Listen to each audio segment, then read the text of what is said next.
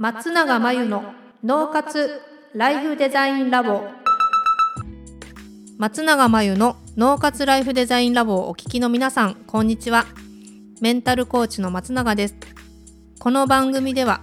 あなたが望む人生をデザインするために脳と心の使い方を知って生かすためのヒントになりそうなお話をお届けしています。週に2回月曜日と木曜日に配信中のピンポン Q&A のコーナーでは日常生活やビジネスでよくある悩みや松永が主催している内観力養成ライフデザインオンライン講座で寄せられた質問などにお答えしていきます。はい。今日の質問は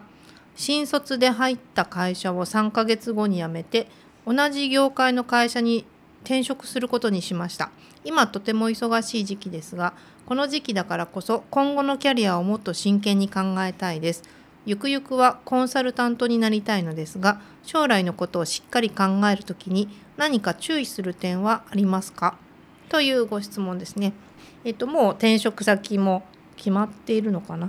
で、えー、3ヶ月後にもう転職をされるということですね。まあ、注意する点っていう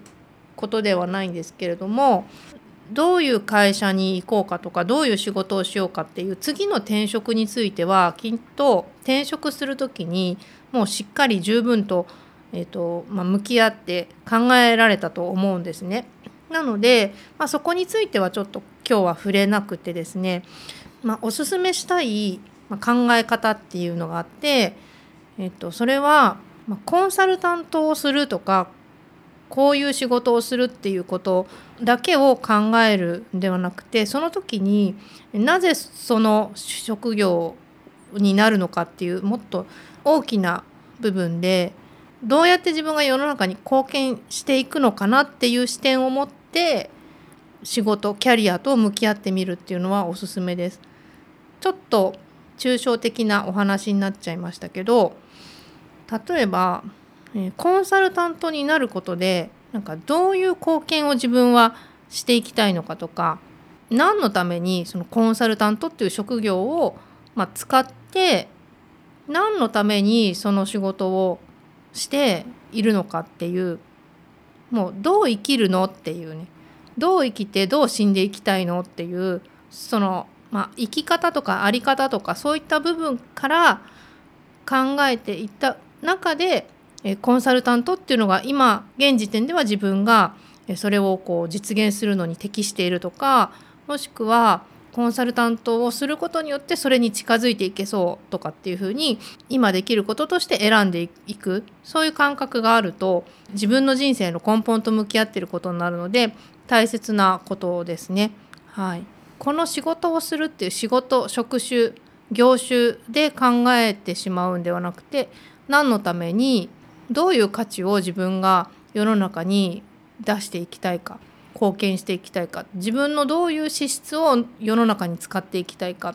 何のためにそういった職業について何のために何を実現したいのかっていうところもぜひ一緒にセットで考えてみてください。